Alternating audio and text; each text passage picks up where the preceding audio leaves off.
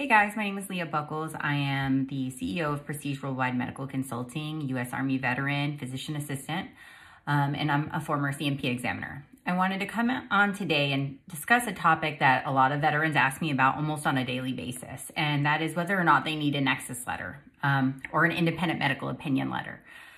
So first, what is that, right? An independent medical opinion um, or a nexus letter is a technical report that veterans often use to show a link between their injury or illness and their service, okay? They are never required, but sometimes they can be helpful in your pursuit of VA disability. Um, there are medical experts that can review your files, such as myself, and provide an opinion based on what they have reviewed. And you can get with your accredited agent or attorney and, and submit that um, with your, you know, package or packet for VA disability for whatever the ailment is.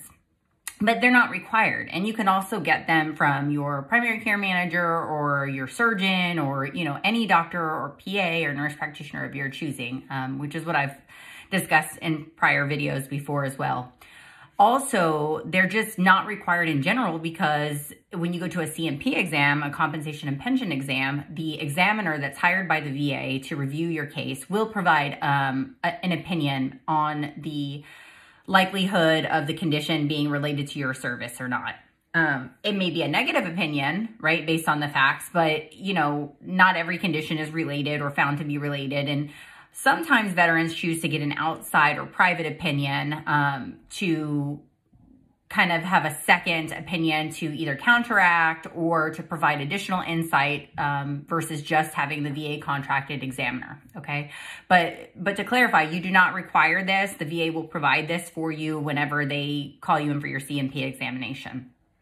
Um, so getting back to what they are and what they can be helpful for, again, um, a nexus letter, that's kind of the slang term that's used to describe an independent medical opinion. So usually that will be um, provided to you by a medical expert after they've done a thorough review of your medical history, hopefully your C file, if you've got it available, your claims file, um, any, you know, service treatment records, current medical records, um, your, you know, service records that may show your locations where you've served, if, if there may be some type of Gulf War presumptive thing or Agent Orange thing. Um, just a very good review of your medical history to find out what's going on with the specific condition, why it may be related to another issue that you're service connected for, or perhaps directly to your service, right?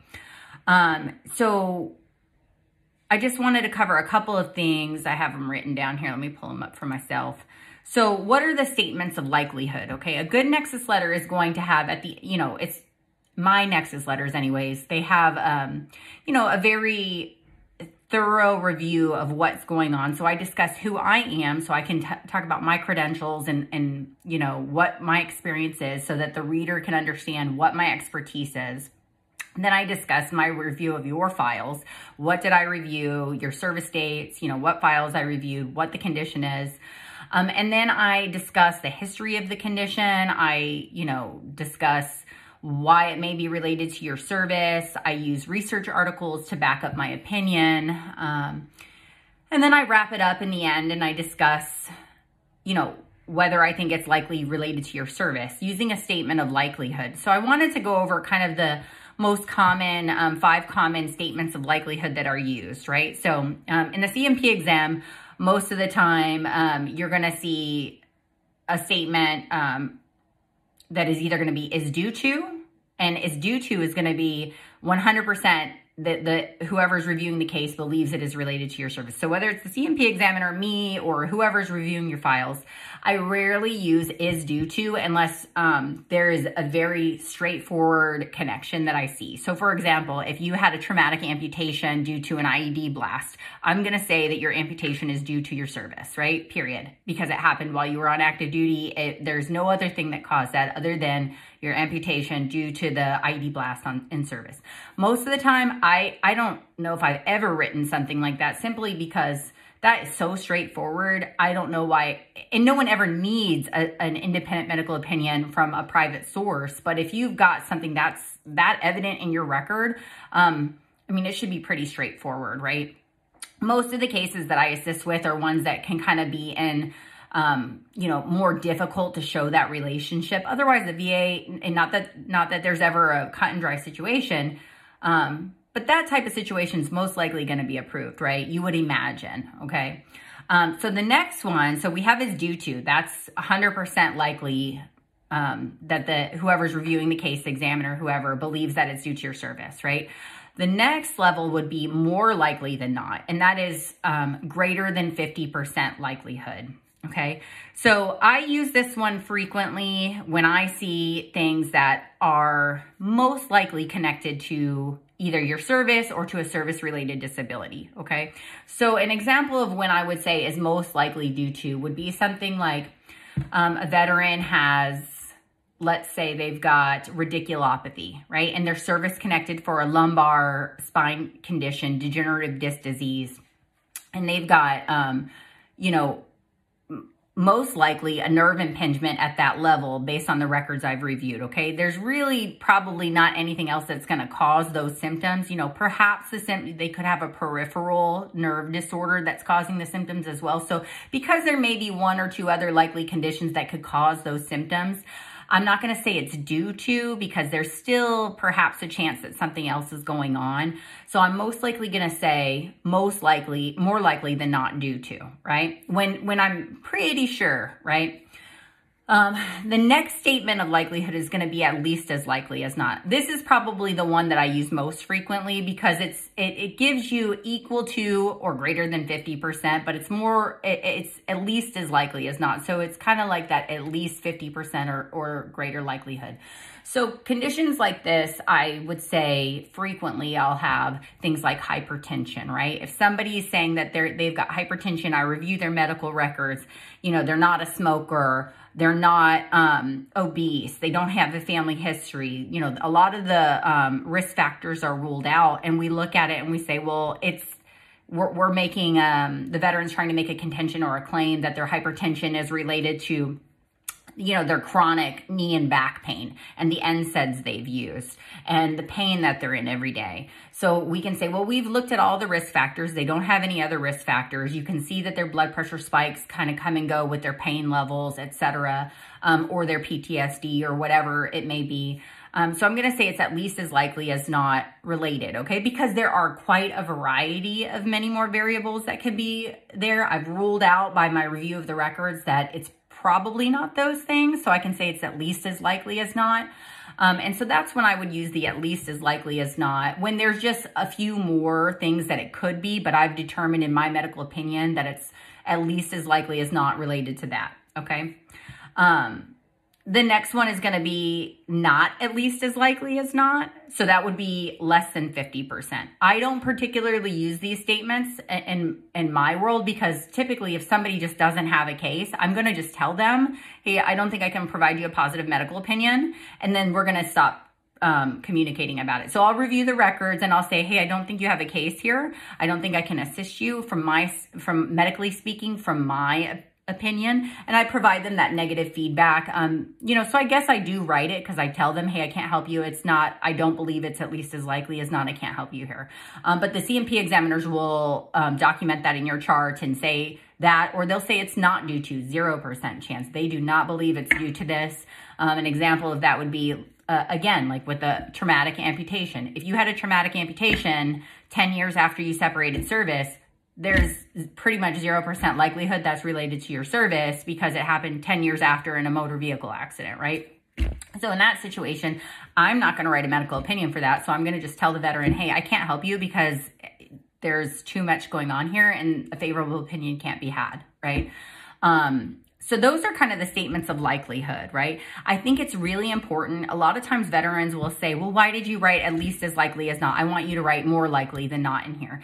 And I say to that, um, you know, I understand that, but it's still a positive opinion. I personally don't believe it's good to overinflate the opinion because if I overinflate the opinion, then it it, it um, detracts from the credibility of the opinion in my in my um, experience, right? So if I think that it's at least as likely as not, I'm going to say it's at least as likely as not. Sometimes veterans will get bent out of shape and say, well, you know, I want you to say it's more likely than not. And I'm like, or it's due to. And I'm like, I just can't say that, right? Because I don't think that helps you, right? A, I don't, it's not my opinion, right? And B, overinflating an opinion is not something that is you know, it just decreases their credibility of the opinion, right? So I try to just be as accurate in my opinion making as possible, right? Okay. So those were kind of the what I want to discuss about the statements of likelihood. And then I just had a few more like tidbits of things that I think about, okay?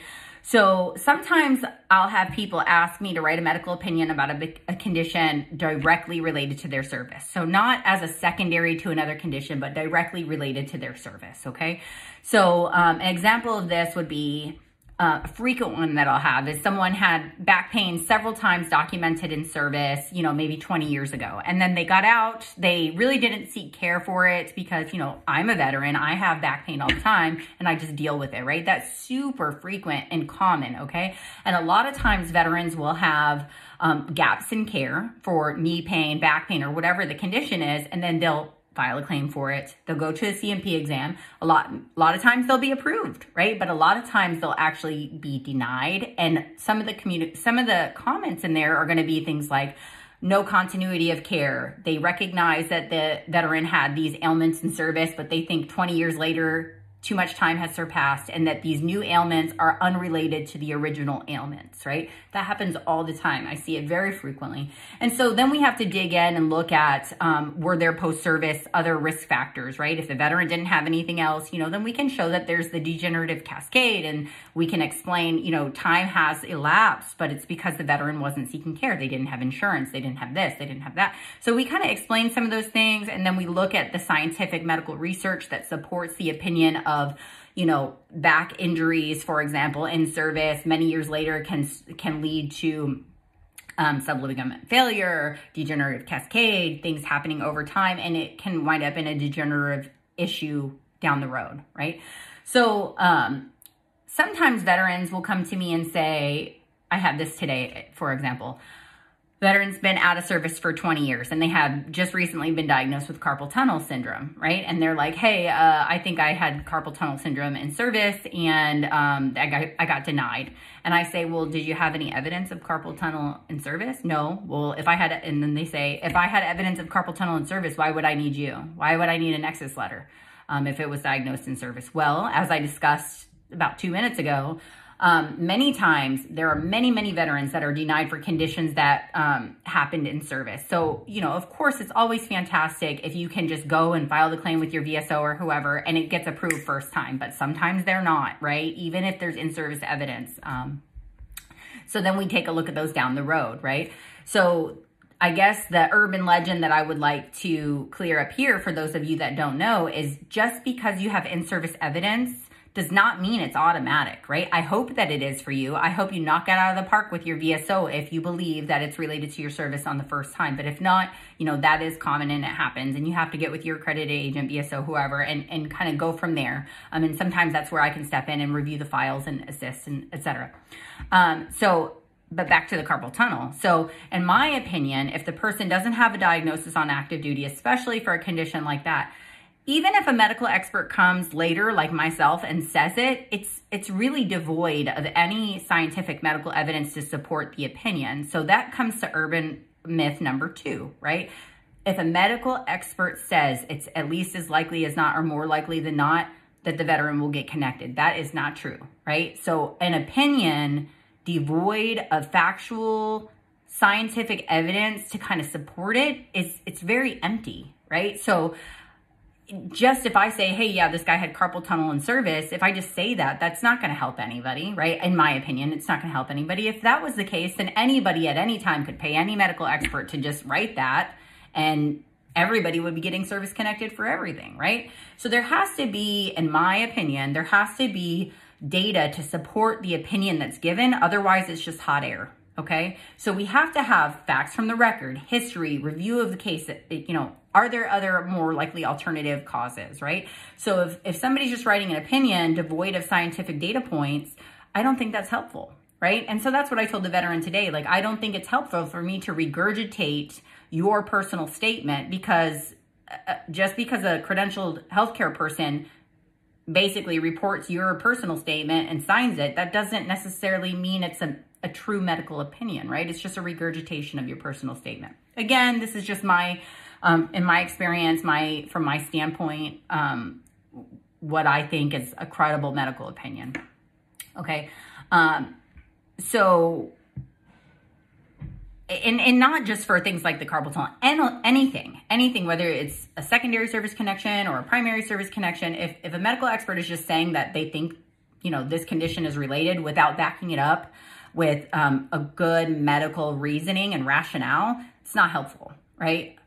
Um, so lastly, I wanted to kind of just touch on buddy letters about specific conditions, okay? So oftentimes buddy letters can be helpful for things that they saw or heard or witnessed. Um, you know, I saw a veteran Snuffy fall off the back of, um, you know, a, a, a truck, um, an LMTV in service. He complained of back pain, etc. Um, I witnessed veteran Snuffy having, you know, he was my barracks. He we we were roommates in the barracks. I witnessed him snoring, having apneic events, etc. I think you know he had sleep apnea back then. It was scary, whatever. Those things can be helpful. But if a buddy statement comes and says, I witnessed veteran Snuffy 15 years ago having plantar fasciitis, and I know it was plantar fasciitis, or I know it was carpal tunnel syndrome, or I know that they had restless leg syndrome. If they're specifically saying that I know veteran Snuffy had this condition, that's a tough one because I would say a lay person does not have the medical expertise to accurately discuss whether or not someone had a specific condition like that. And I've seen that a lot of times in decision letters too. Veterans friend says, "Hey, this person had plantar fasciitis in service. I know it because I saw him." And I've seen um, the examiner and the rater's perspective that say, "Well, that's great, but your you know, PVT, PV2 Smith that witnessed this doesn't have the medical credentials to determine what was or wasn't plantar fasciitis because it's beyond a lay person's ability to um, understand the complexity of that diagnosis. So again, when I see things like that, I'm kind of like, mm, you know, for more non-specific things, like I witnessed veteran Snuffy having headaches all the time, and I witnessed this and I witnessed that. Th- those are more reasonable because I think a layperson can discuss whether or not they're having a headache, whether or not they're having symptoms of, uh, you know, knee pain or whatever. But when we start getting into, I know veteran Snuffy had MS on active duty, muscular, you know, multiple sclerosis on active duty. Um, that's where you're kind of like, mm, did you really know that? Did, are you sure? Um, so those kind of buddy statements, I really just disregard most of the time, um, you know, case by case, right? So that was kind of my down and dirty on Nexus letters, independent medical opinion letters. So if you're going to ask for one from your medical provider, um, it doesn't have to be this big elaborate thing. You know, you know, my letters are anywhere typically from three to eight pages, right? Depending on the condition and the complexity of it. But that's not necessarily what you need, right? If your doctor is willing to write, you know, two sentences or a paragraph and says, hey, uh, this is why I think X condition is related to Y condition, even a couple of sentences can be helpful. You never know, right? Um, so I hope this was helpful. And um, if you guys have any questions about independent medical opinions, um, I'm happy to answer them. Drop them in the comments. Um, let me know if there's anything specific that you'd like to hear about soon. And I appreciate you guys watching. And I hope you guys are doing well. And talk to you soon. Thanks.